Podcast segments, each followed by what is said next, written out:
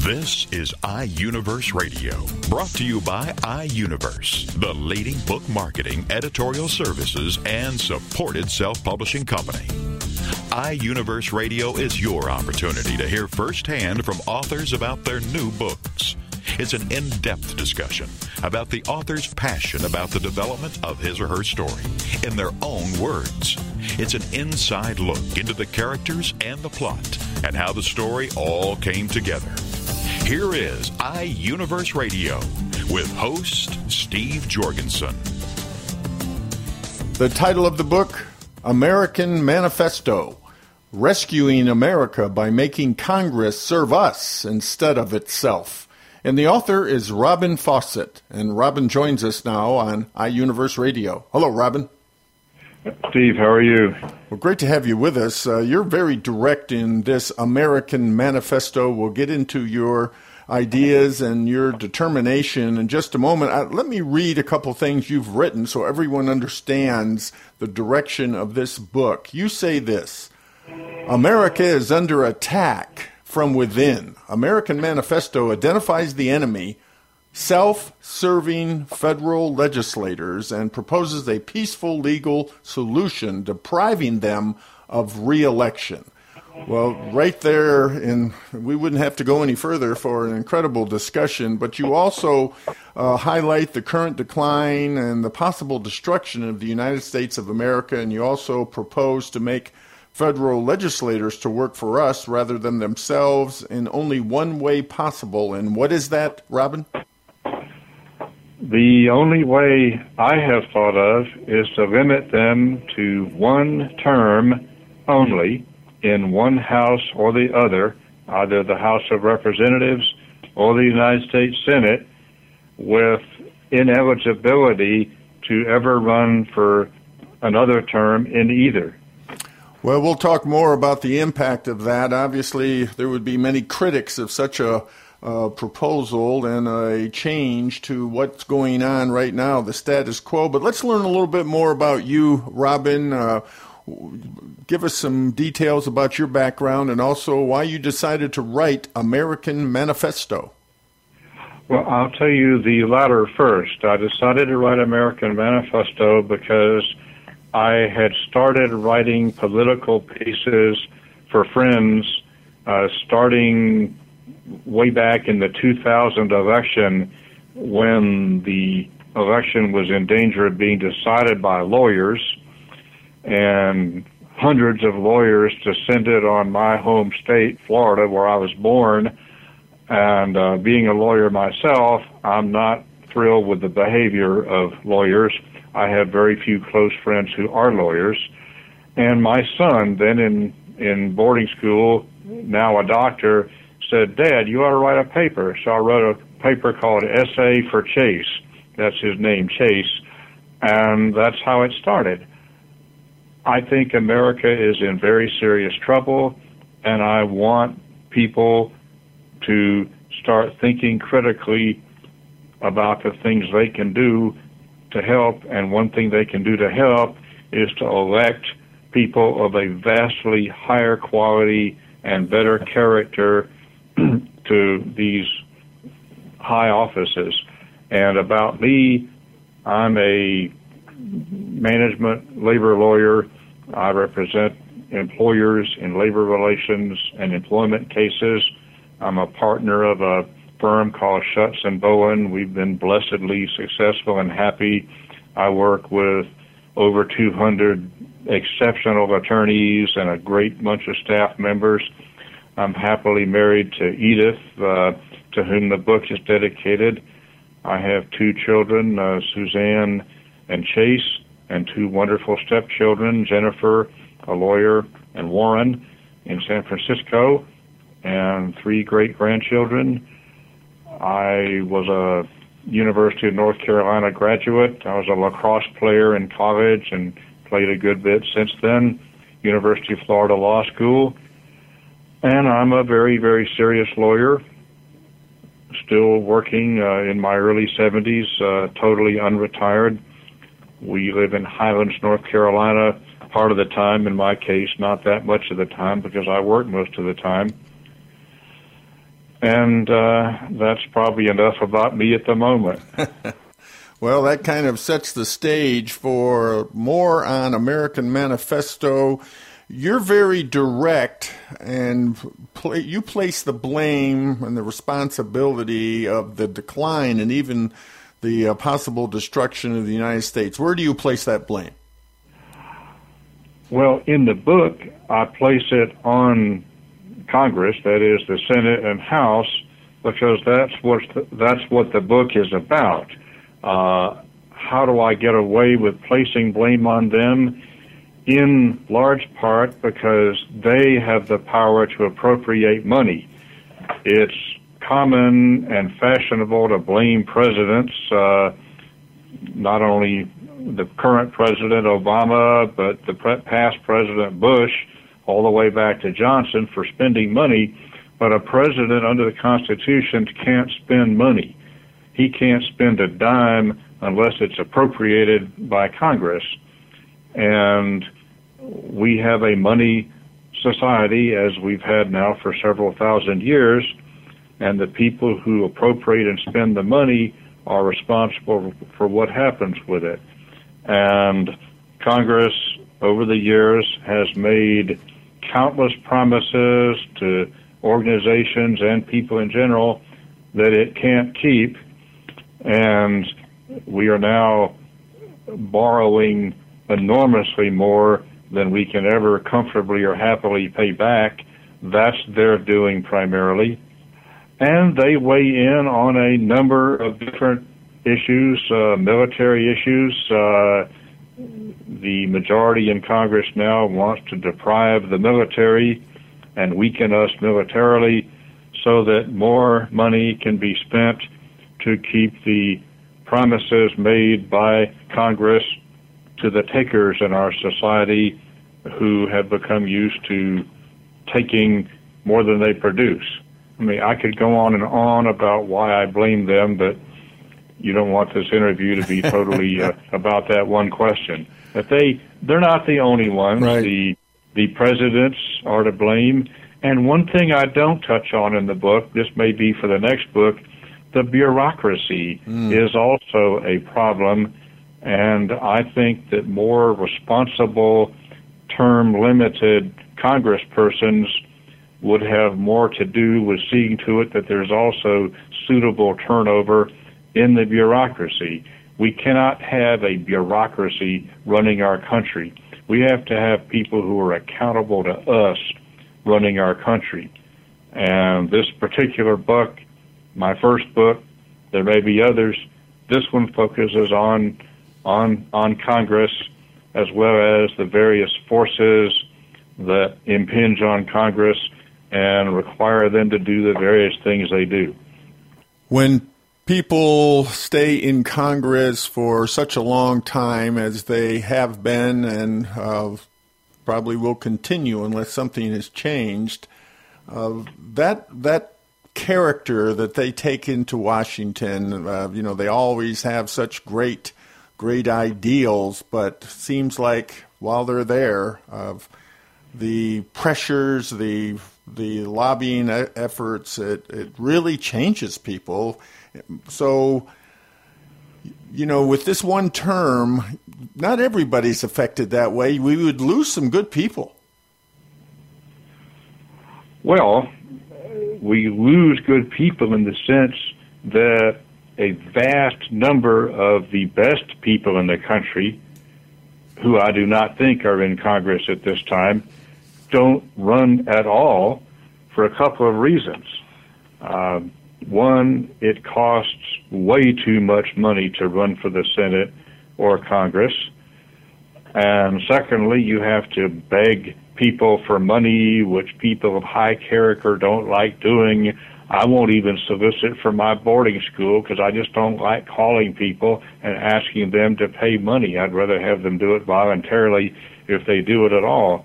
Uh, I think that the entire highest level of individual in this country wouldn't be caught dead running for Congress now because of the expense and the ignominy of having to beg people for money, not to mention the corruptibility that comes from begging people for money who then give it and then expect you to do things that may not be in the best interest of the country.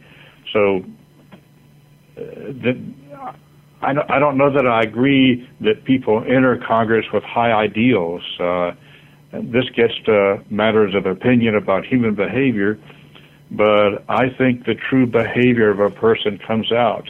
Just as when a person drinks too much alcohol, their true nature comes out. I've observed in hunting, hunting for wild game, people's true nature, mainly men's true nature, comes out. Certainly in different boy girl, male female dealings, one's true nature comes out. I think in Congress, people who get there see money ahead for them, power ahead for them, and all they have to do is please the labor unions, please the NRA, please the environmentalists, placate the party bosses, kowtow to party bosses like Harry Reid and Nancy Pelosi, uh, uh, and now you know Boehner in the House. I think people who come to Congress often start off with bad character, and then their behavior proves that. It's not so much that it changes them. Let's talk more about labor unions. That's your obviously your expertise. You represent management. Uh, you've represented manage- management for years, and we, uh, as we record this, uh, it is on the recall election in Wisconsin, and uh, we won't know the results that, uh, before the end of this interview. But this whole mentality that the labor union seems to portray that uh, the governor is hurting the members uh, by all these cuts, and they never seem to talk about the the whole state was in debt, and he's now has a surplus. So, what is it about that labor union mentality? Well, the labor union mentality, uh, first of all, is take care of the union first, and in the process, take care of the high paid union officials uh, go online sometime and look up the LM1 or the LM2 of any local union or national union. You'll be shocked at the money these people make. Uh, and it all comes from membership dues.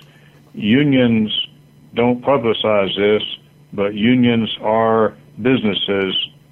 They are not charitable organizations interested in the welfare of the workers they're big businesses interested in preserving and enhancing their own wealth and and, and power. The Wisconsin situation is a microcosm of what's happening in this country, and it's a very interesting situation.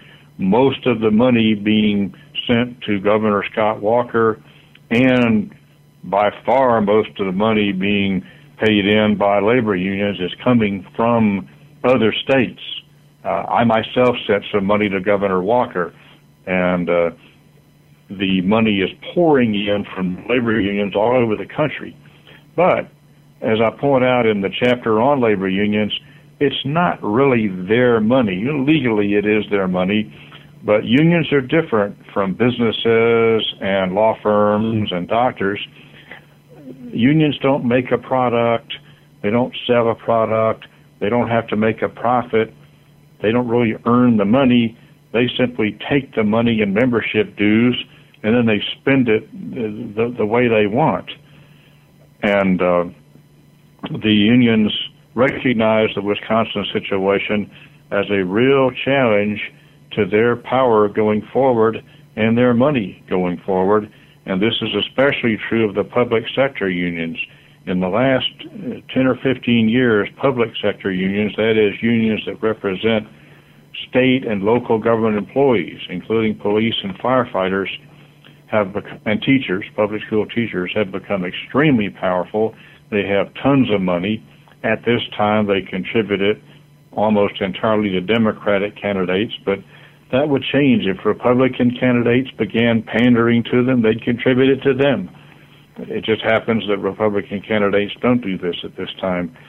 The Wisconsin situation, which we'll know about sometime tonight, will, I think, be an indicator of whether the people in this country have waked up to the fact that governments Wisconsin government and the federal government are spending and borrowing way, way more money than they have and that they can afford to ever repay. You have chapters on Social Security, the healthcare crisis, federal taxation, the environment, uh, Iran, uh, the Iraq War, uh, relations between nations, uh, free market economy. It is comprehensive. The American left.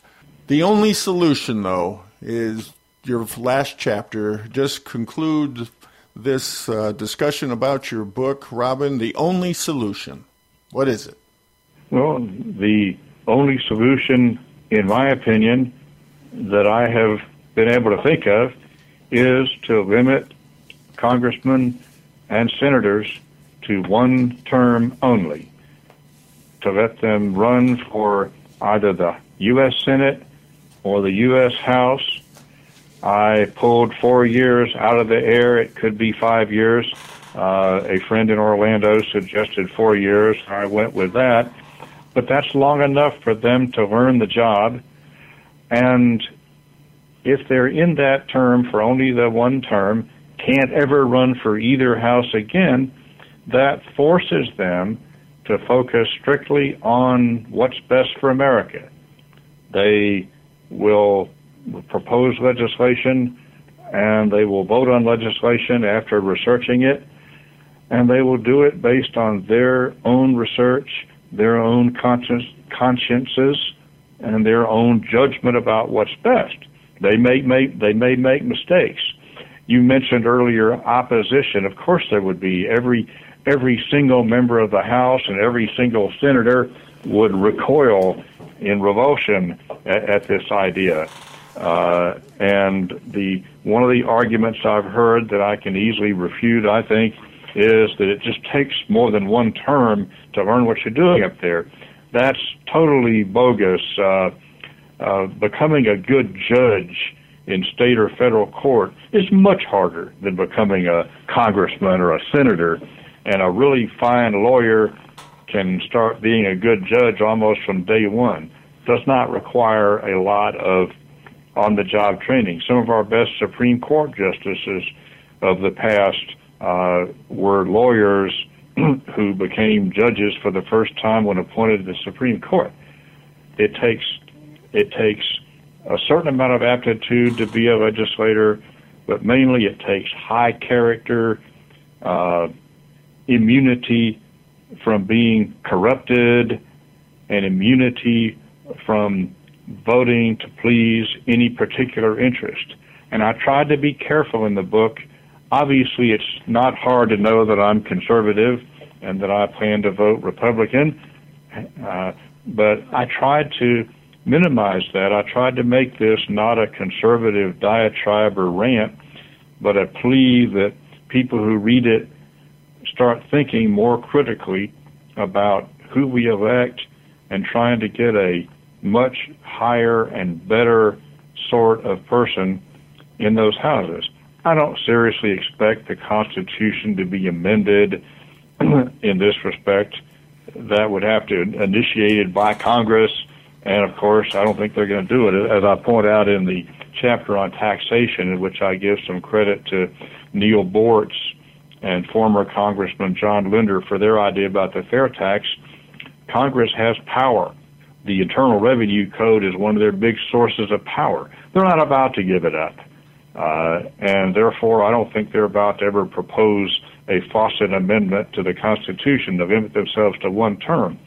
My goal in writing the book, among other things, was to get people to start thinking seriously and critically about who to who to get into office, who to elect, who to get rid of, just to make them think more critically and carefully about it because it's so important. We've been listening to Robin Fawsett. He is the author of his book, American Manifesto Rescuing America by Making Congress Serve Us Instead of Itself. Robin, tell us how to get your book. There are, uh, there are three main ways to get it online. It's available on Amazon, and you can order it in hardcover, softcover, or ebook. Uh, same with Barnes and Noble. Or you can order it directly from the publisher, which is known as iUniverse, uh, small I, capital U, iUniverse. Uh, they will sell it to you. Uh, they're not very expensive, and uh, I guess anybody that wanted to contact me, I have some here. Uh, I eventually will have personal book signings, perhaps, but uh, the best way at this time would be online. I don't have a website at this time, uh, but you know, I would like to have the book read. Sales weren't the main goal. Having it read, having people think about these things we've been discussing, is the primary goal.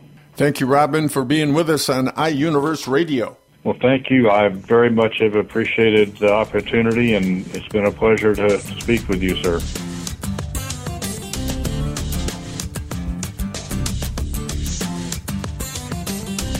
You're listening to iUniverse Radio. We'll be back right after these messages.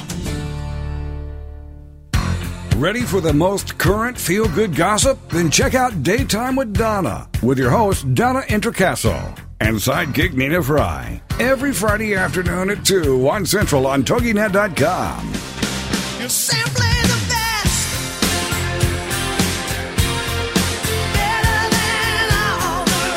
Donna is a charismatic, market driven entrepreneur who was part of the team that founded iVillage.com, which is the largest content driven community for women today. Donna and Nina are here to empower you, motivate you, and encourage you in all aspects of your life. It's like Oprah on the radio. Plus, your chance to win great prizes, all the way up to a $500 Visa gift card. For more on Donna Introcaso, check out her website, introinc.com. Then join us for the show, Daytime with Donna, with your host, Donna Introcaso, and sidekick Nina Fry. Friday afternoons at 2, 1 Central on TogiNet.com. Evermore, people have the means to live, but no meaning to live for. These are the words of Dr. Viktor Frankl, the inspiration for the movie Victor and I. That's V I K T O R and I movie.com. And Talk Sense Radio, The Meaning Connection, with host Mary Cimiluca and frequent contributor Alexander Vesely. Friday afternoons at 3, 2 Central on TogiNet.com.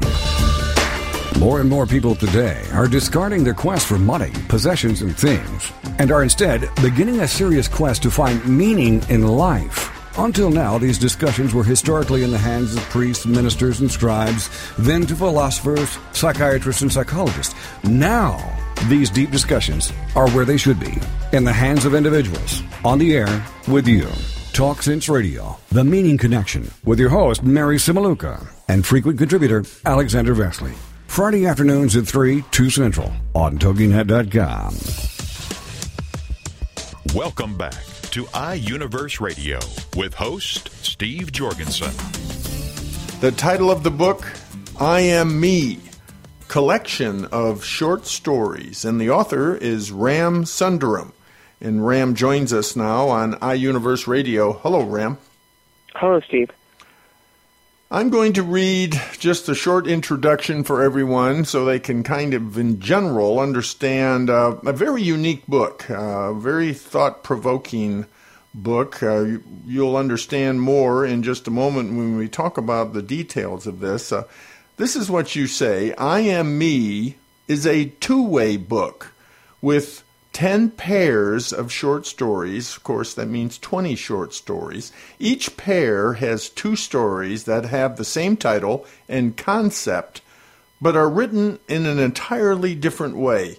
One half of the book represents reality, while the other reflects a, a fantasy dreamscape. Ultimately, each reader can decide which version of each story they prefer. so, a very thought provoking book, obviously. Uh, what caused all of this, Ram? Well, what was the motivation here? Well, to be completely honest, I was actually working on a two-way book that was going to be a novel, and then I was writing these short stories, and I had about eight or nine written. And one of the short stories I was kind of unhappy with. I felt it could go in a different direction, so I wrote another version of it, and I thought, which one do I like better? And then I thought, hang on a minute, why can't I just use both? Because I noticed that one was very fantastical in a sense, and the other one was very real, very tangible. And I thought, that I like that whole distinction. I mean, we think the world is so black and white, but I think it's primarily gray. Hmm. And I just wanted to explore that a bit more and just kind of present both two extreme contrasting versions of a story and then still Right. tie it together so that the, so that we can understand that these two contrasting realities are still the same. Yeah, just to add to what you just said, you write the understanding that there is as much fiction in fact as there is fact in every fiction. Absolutely. well, I mean, we get so distressed when we hear a lie, but I mean, there's so much truth in every lie, and there's so much lie in every truth. So it's Oh my goodness, yes. Uh, well, you have that human nature thing in there, don't you? Uh, you're thinking one thing, but it doesn't quite come out the way you're thinking, or Yeah, or, or and often language is is restrictive of really expressing exactly what you're feeling or what's going on. absolutely. I mean, the language has no meaning until it's understood. So I mean, I can Wow. write a book, but until it's understood, it has no meaning, and who knows how it can be interpreted. So there's no like, Right. there's no actual message in anything until it's interpreted. That's a great point. Now let's talk about the title of the book, I Am Me. What? Why did you name the book I Am Me? Well, initially, I wanted to write uh, 10 short stories that reflected the journey we take as individuals from birth until death and the afterlife. And I was consumed by the idea that the ego affects all of our choices in life. And um, once I wrote, once I decided to do the two-way book, though, I realized that the other half of the book could represent the collective. So the title is called "I Am Me," but the reflection of the title on the on the cover says "I Am We." And uh, that's really the idea that I wanted to explore that duality between the individual and the collective. So your conclusion is that our egos affect every single choice and decision. Ego is the uh, prime uh, energizer, the motivator, the uh, I I can't come up with any other words. Absolutely. What? Uh, so talk talk more about that. Well, it's just uh, it's an idea that I just stumbled upon last year. When you go out into the world and you just observe people, you you realize that every decision they make is ego driven, and it's it's not a negative thing by any means. We all do it because the ego is just self awareness. It's the awareness that you are an individual being and that you're different from everyone else, and it's an awareness that you really can't separate from yourself.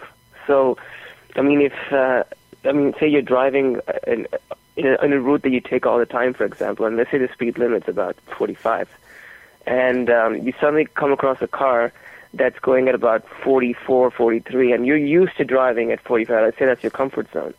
You get so angry, you get so distressed by the fact that someone's forcing you to drive out of your comfort zone that you know you you switch lanes and you give that guy like a, a glare as you pass him by what's the subtext of what's happening is that you're thinking I'm a special being. I like to drive at this, and you're forcing me to drive out of my comfort zone. That's really the subtext. And you know that's a very trivial example, but it you can kind of incorporate that into every single aspect of our life. So when we watch the news, when we watch leaders speak, or there's some debate about wars or politics, uh, even entertainment, and even say sports, of course, a lot of ego in sports. But if we look at and listen, if we're listening to these words from these people, we start to analyze the ego behind all those words. I, there's a whole different meaning. Well, all the examples you came up with were perfect, really, from uh, entertainment and politics and uh, you know the celebrity world. Uh, in particular, I mean, if you, I always come up with this example when two people from different religions kind of argue about whose religion, whose faith is better. It's not the religion that they're defending; it's their belief in the religion. And you know, I mean, that's that's the most primal example of what the ego is. Is that I mean, when you believe in something, you believe it's special because you are an intelligent being and you've decided to believe in it. So it's not actually what you believe in that you defend. In that sense, everything that we argue about, all kinds of conflict, becomes actually trivial because it's on such a personal, individualistic uh, realm when it shouldn't be, if you think about it. Well, as you uh, have written uh, about a message in the book, the individual is at the heart of all existence. I is the cause of everything. That vertical pronoun, I've heard it described, I, as opposed to we. So I am me, but the the other I am we, the two don't go together, or do they go together? I think I, a bit of both, I would say. Because, I mean, what I like to say is that existence is individual, but we are not individuals. And what I mean is we, uh, we each exist independently and alone from everyone else, but I think at the end of the day we have a collective consciousness. Because, for example, there is no such thing as an original thought or an original idea. I mean, what you have is an idea that's repackaged somewhat, but it, you're borrowing from the ideas that have come from everyone else around you. And in that regard, I think we have very much a collective consciousness. But our existence at the same time is individual. And that's where we get a little deluded. We think we are individuals and we are separate from everyone else. But it's just our existence that's separate. We are still the same. So, what we call real, then, in many ways, could be fantasy because it's from our point of view, and what we see, we may not be seeing correctly. That's perfect. Actually, I think you've, I think you've understood something that I had a very hard time explaining. Um, that's exactly what it is. I mean, what I mean by fantasy and reality in terms of the book isn't necessarily that kind of like a, a, a split between what's a dreamscape and what's real. It's actually what you said is that we we perceive things to be something when it's actually something else, and that's what I wanted to present with the book is to give two realities that are seemingly so contrasting and so different. But if you learn to almost like strip away all the differences and examine what they actually are underneath, you realize they're basically the same. And of course, perception is reality. That's the bottom line in life. Uh, let's talk about a, a. Let's just talk about one of these. Uh, you, you've described a scene where a man stands in the middle of a beach on a hot summer day with a large wall before him. Now, can you go on and, and give us this duality about that scene? Um, yeah, the, the the story is called Reality's Dream, and it just starts with this man, like you said, standing on a beach on a hot summer day. There's a wall in front of him. On the other side of the wall is a bottle of cold beer, and in order to reach the beer, he has to um, he gets these instructions that he has to imagine uh, an original structure that will enable him to climb over the wall and the whole story is about how how the difficulty he faces in imagining something unique, something original, and all he wants is he just he he needs this very physical form of uh, relief and satisfaction in the cold beer, and he can't because he mentally can't imagine something, and that story is kind of um, it reflects the central theme of the book because I think you must make a leap of faith in order to attain satisfaction, which in this man's case is a bottle of beer. But I think we all need to do that in some level, is to almost make that leap of faith in order to get to a, a higher level of understanding. Well, let's also talk about this example and, and expound on this a bit. Uh, there is a young boy who has been raised to believe that he is stupid and slow. The story you thought, mentioned is called um, 50 Cents, and it deals with a boy. He's had a very harsh and difficult life and um, he hasn't had any friends at all. And he's told at a young age that every friendship has a, a cost, a price. And he actually believes, he takes this in a literal sense and believes that the price is 50 cents. And so he thinks he can actually buy friends for 50 cents.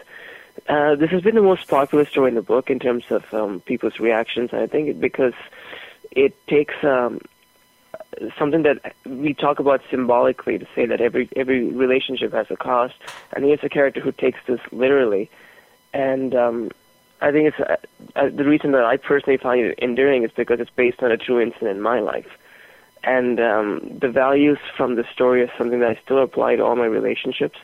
I think there is a cost to every relationship. You what you put in is what you get out, and uh, yeah, that's what the story is about. Who does the book appeal to and why? Well, you know, as an author, you want to believe that it could appeal to everyone. Um, and certainly, uh, this book, I am in particular, just as the title suggests, it's about individuals. It's about all individuals. Um, I would I would assume that it would appeal to people who are willing to or would like to think outside the box, because there's so many boundaries and restrictions based on creativity, and um, especially in the writing world, you know, there's certain formulas you need to apply to how a story is written, And in I Am Me, all those sto- most of those restrictions are broken. Most of those guidelines are ignored. So I think it would appeal to someone who enjoys thinking outside of the box. The themes presented in these stories reflect the inherent nature of the individual and the passages that each individual goes through from birth to friendship, love, desire, ambition, spirituality, death, and eventually the afterlife. It seems like uh, this is a unique way. This is unique to you, the way you look at life. And you're trying to open the door for others to see it. I, it's the same way you see it. Well, yeah, this realisa- this realization really did affect my life. I think it's made me um, a happier person because not not only because I have fewer expectations of others, I have fewer expectations of myself. And I know that sounds negative. What I actually mean by that is that I've learned to understand we're all we're all human, and more importantly, we're all the same. And it really helps to be more forgiving because when someone makes a mistake, you just you realize that it's not them as an individual making the mistake; it's the circumstances in their life. These are the kind of the the elements, the uh, the ideas that I want to incorporate into the book, particularly through, through the two-way idea. And I, I personally believe it can be of benefit to people who read it. That it will make us more tolerant of each other and, more importantly, of ourselves. The power of the short story, right? To cause us to think, uh, give us some just situation, and then cause us to think deeper. Absolutely. I mean, you know, a novel has so much to offer. They both they both have their values, but uh, short stories, like you said, I think they're a little deeper just because of how concise and succinct they are. The title of the book, I Am Me, collection of short stories, and we've been listening to Ram Sundaram. Ram, tell us how to get your book. Well, well, it's available on the iUniverse website, on um, Amazon.com, Barnes & Noble, most online retailers, and uh, pretty much anywhere you can buy a book. Well, thank you, Ram. Thanks for being with us on iUniverse Radio. Thank you so much, Steve.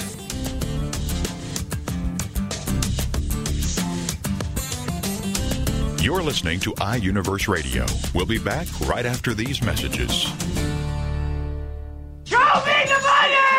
Okay, we will. We're going to teach you how to tell your money where to go. It's Intelligent Investing with Pam Otten on TogiNet. Learn how to be a savvy investor from someone who has your best interest at heart. Pam Otten is a financial advisor who loves to help successful business owners and entrepreneurs understand the mysteries of the investment world, and she's not afraid to share that knowledge. Pam is an unashamed Christian and qualified kingdom advisor, which means she's trained and committed to integrating biblical principles into her financial advice. Pam believes investing isn't rocket science. This is the financial advisor who's in your corner and truly understands and cares about you and helping you achieve your goals. Securities and advisory services are offered through LPL Financial, member FINRA SIPC. It's intelligent investing with Pam Otten on TogiNet. Hey moms, juggle your hats with our mom of many hats, Angie Mazzillo. Friday afternoons at 5 Eastern, 4 Central on the Mom to Mom Network. Moms are always juggling their hats. And sometimes it's easy for moms to forget their value when life calls for switching from role to role. But the ability to juggle so many hats is priceless. She is never just a mom. She's a decision maker, coordinator, creative genius, counselor, a friend, an authority, and a leader in her household. On Mom of Many Hats Radio, we'll be talking about the hats that you as a mom juggle. We'll acknowledge your importance and support in helping you and all moms to not just defend your value, but to believe in your value. For more on the show and Angie, check out her website, azmamamanyhats.com. She is a strong woman. She is powerful. She is wonderful. And she is valuable. Mom of Many Hats with Angie Mazzillo. Friday afternoons at 5 Eastern, 4 Central on the Mom to Mom Network. Welcome back to iUniverse Radio with host Steve Jorgensen. The title of the book, A Common Man's View, a fresh perspective from middle class America, and the author is Chad Depew, and the author is Chad Dupill. And Chad joins us now on iUniverse Radio. Hello, Chad. Hello, Steve. Good morning. Well, great to have you with us. Uh, you are a a beacon of light.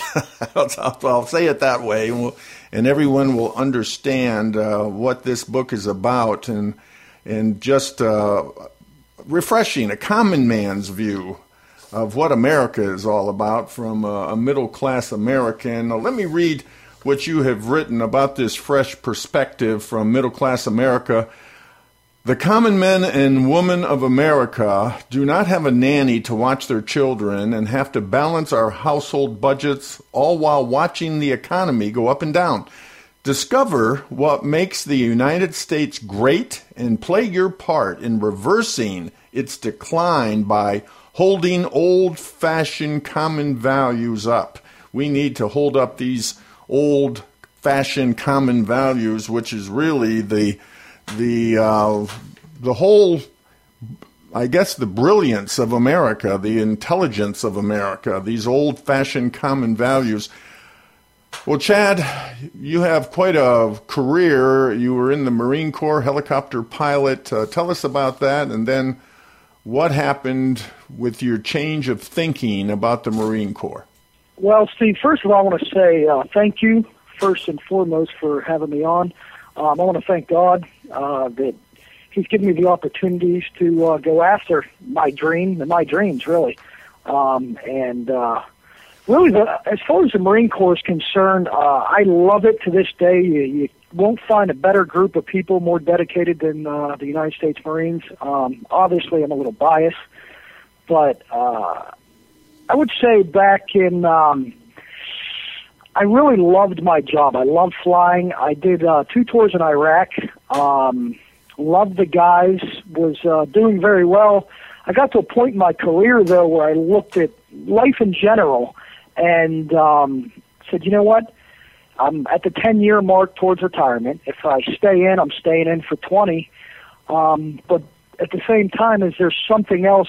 Life's short, I like to say, and you got to play hard. And in my mind, I wanted to go after my dream. I wanted to not, you know, at 20, 25 years in the Marine Corps, I might look back and say, you know, that's all I did. I was at the top of my career flew in combat, was uh, briefing missions, uh, raids in and out of Fallujah, Ramadi, and in my mind, it didn't get any better than that as an operator. So I decided to throw caution to the wind. Talked with my wife; she supported me, and um, you know, wanted to go out my own and just see what I could do. More more than anything else, um, life's short. Like I said earlier, and you got to play hard. And I just I love the fact that you know we're afforded the opportunity in America to go after that dream, and that's that's why I really got out of the Marine Corps. Although I miss it, I miss the the adrenaline, I miss the guys, and and um, but I love what I'm doing now as well. You hear so much negative about America today, and it's uh, it's so disheartening, often uh, frustrating, uh, sometimes even uh, depressing when so many downgrade these old fashioned values. Our founding fathers, the Constitution, even our president says the Constitution is standing in his way. You know, Congress is standing in the way. Uh, of course, all meant to be by the Constitution. Uh, how do you? What was the? What was the drive to uh, create your book with this really strong message? It's funny you ask that. I was, uh, I believe it was the second tour in Iraq um, I was in the middle of the desert, laying on a cot, and I was reading a book by, by the name of Bias. Um, and I thought to myself, you know what? I can do this. I have something to say. Um, and, you know, I, I want to start jotting things down. I'll write a book. At that point, I got out the Marine Corps in 2006.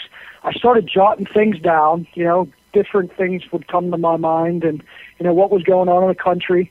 Um, but I think it had to have been about two years ago that I believe the country, what I saw going on today with the current president, the current administration, but it's not only him and his uh, band of merry radicals, I like to call them. It, it was the fact that I saw us as a society going in a direction that, that made me uncomfortable, and I just, you know, it's hard to put a finger on. It just, it was really something that that said, hey, you know what? If we don't do something now and we don't start, you know, being responsible for ourselves, you know, what, what future are kids going to have? Where are we going to go with this? You know, are my kids going to have the same opportunities that, that that I believe I have today, which are still somewhat difficult? And I talk to that in the American Dream chapter of my book, but um, you know, are they really going to? So it's it really it scared me. It scared me into the fact that you know what, I'm going to finish this thing. I'm going to to really give my opinion from somebody I like to say that lives in the real world. Uh, you know, we we go through and, and during the introduction you talked about it. Um, the you know we we uh, we in middle class Americans, I like to say, are the, the guys that don't have, you know, you, you hear from the mainstream and you hear from from both the left and the right every day on, you know, what we the challenges we face. Now, in my mind, why not hear from somebody who faces those challenges on a day to day basis, who who, you know, has some experience on the war on terror, which I talk about in the book, who has some experience in running a business, who got caught up in the subprime mortgage crisis, um, and get a perspective from really the real world, where we live today. And that was, I guess, the driving factor. That and the fact is, it scares the the tar out of me where our country's going today. I, I see this Occupy Wall Street. I see, you know, the irresponsibility not only in in our so-called leaders in Washington, but across the board. And it's just to a point where I got frustrated. I said, you know, I'm going to finish this thing. I, I stayed up at night. I didn't sleep. I run a couple businesses, but at the same time was something that I felt, if nothing else, that my children could read and say, hey, this is this is where their dad's coming from, if you will. There's some key messages in your book. Would like to talk about a few of them. Uh, they all seem so bottom line, common sense if you will. But then again, uh, you know, there's not a lot of, of, common sense these days running around the country. It's funny, isn't it? yeah, it's really sad. But uh, let's just talk about honesty. I mean, my goodness, why wouldn't that be the rock upon which a society needs to build? Well, uh, and, and you hit the nail on the head there. Is you know, part of the the book itself is is when you when you look at honesty, and I do talk to honesty in my chapter, uh, a word uh, on words, which was essentially a spin off of Saul Alinsky's chapter on on how these certain words in politics have been warped.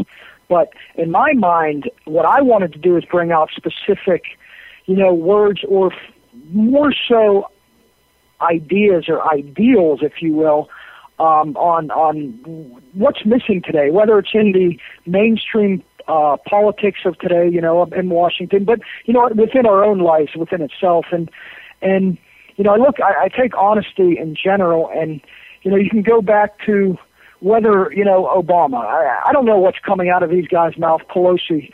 Uh, Barney Frank, I mean, you name it. What can we really believe anymore? And that's the scary part too, is we don't know what to believe. You know, we're being told essentially pushed down from the top saying, "Hey, this is what this is what to believe. This is the truth." But is it really? I don't know that. Now, what I talk about in the book is we need to fundamentally get back within our own lives and start start telling the truth.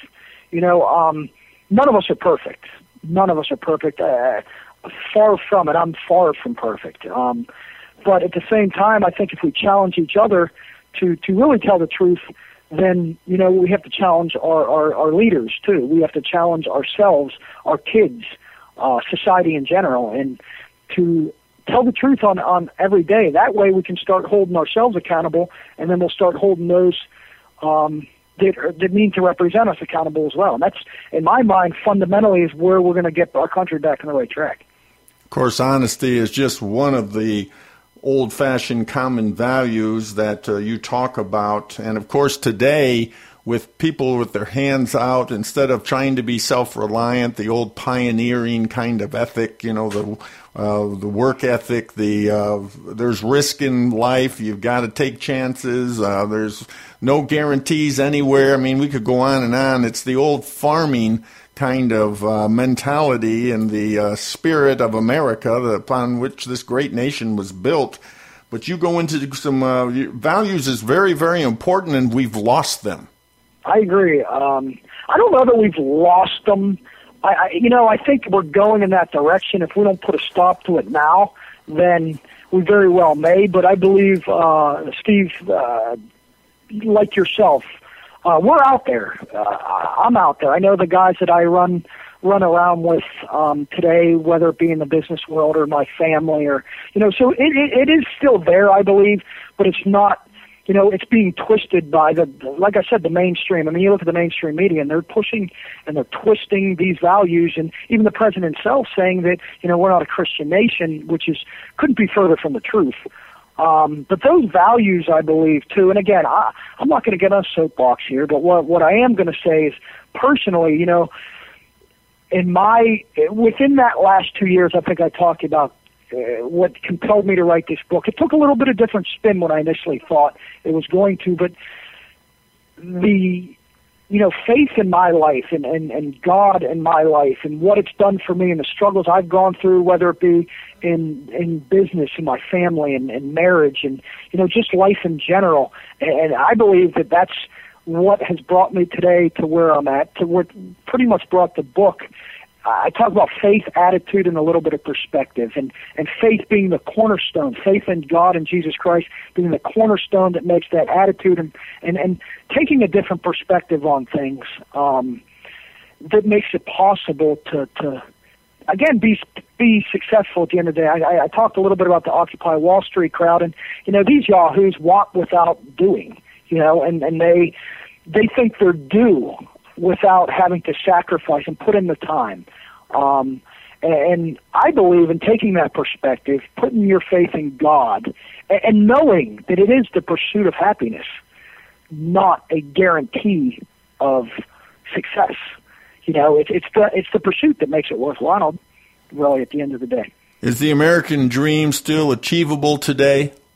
I, I guess you have to read the book, but no. um, I believe it is. I, I really do. Um, how long that's going to be the case with the, you know, we keep having these these guys pushing down the regulators, and there's so much regulation today. And and you know, we were talking earlier regarding potentially going into my business and and what I think of that. And you know, I could ask Melissa here. She's my uh, she runs our administrative department. But the two things I hate is taxes and insurance. But you know, it's a necessary evil. I don't mind paying taxes, but you know, it's very difficult as a small business to grow but is it achievable? Um, back in my grandfather's day, and that's the American Dream chapter, my last chapter is, you know, I staged that question, is the American Dream achievable today? And, you know, my grandfather, he grew up during the Great Depression, eighth grade education, lived in an old railroad boxcar and uh, railroad boxcar in the middle of upstate Maine you know, talk about the challenges to go through, but just the, the perseverance that him and his generation went through to get through that. He ended up uh, very successful, uh, owning businesses. He was a captain for Pan American Airlines, and at the end of the day, what made him successful was, was his faith in God, his faith in himself, and the fact that others believed in him as well. He, he didn't do it on his own and that's what I found from from his tapes and from talking to my grandfather. He's since passed, but just a phenomenal story. Now, is it still achievable today? I believe it is. With with hard work, perseverance, faith in God, and knowing that there is no guarantee, but you got to go out there and take those risks. Um, you know, you, you'd have to read the book itself, but it, it is achievable if you want to go after it, but you're not guaranteed. You know what? What is the American dream, too? That's a great question. Right. What is the American dream? Right. It's not money. It's not a big house. It's not. It's the fact that we're afforded the opportunity to go after it. You know, and not being having the government and the all-knowing and government or anywhere else telling you that you can. You know what? You can. Right. You really can. Well, Chad, we have about a minute left. Uh, we certainly need to be proactive and not take in everything being dictated, as you put it, by Hollywood or our out of touch politicians. Give us a, a closing thought about your book. You know, I believe it's a common man's view, and I believe that, that we're out there, um, but we need to stand up. My little piece to this was was writing this book when I didn't have time to write it. But we all together the common men and, women of America need to get together, just like we're doing all across America with the Tea Party groups and the 912 groups. And, and if nothing else, have your voice heard. We may not agree on everything, but you know what? Let's get back to those fundamental principles like faith in God, like honesty, integrity. Um, and you know what? That will bring us back to where we need to be. And that's the ideology that's being that, that will continue to make America what it is. And it's the greatest country in the world. It's the greatest since the inception of uh, time, really. I mean, uh, it really is. And we need to continue that and, and just understand that we need to be responsible for ourselves and speak the truth. You've been listening to author Chad Dupill. He is the uh, he's written his book titled A Common Man's View, a fresh perspective from middle class America. Chad is a retired Marine Corps helicopter pilot. We appreciate your service, Chad, so much. Tell us about your book. How, how do we get it? You can get it on um, the iUniverse website, uh, publisher, Amazon.com, uh, Barnes and Noble, or anywhere. You can request it any uh, anywhere books are sold. Thank you, Chad, for being with us on iUniverse Radio. Hey, God bless you, Steve, and thank you. iUniverse Radio is brought to you by iUniverse, the leading book marketing, editorial services, and supported self publishing company. iUniverse Radio is produced by TogiNet Radio. Radio with a cutting edge.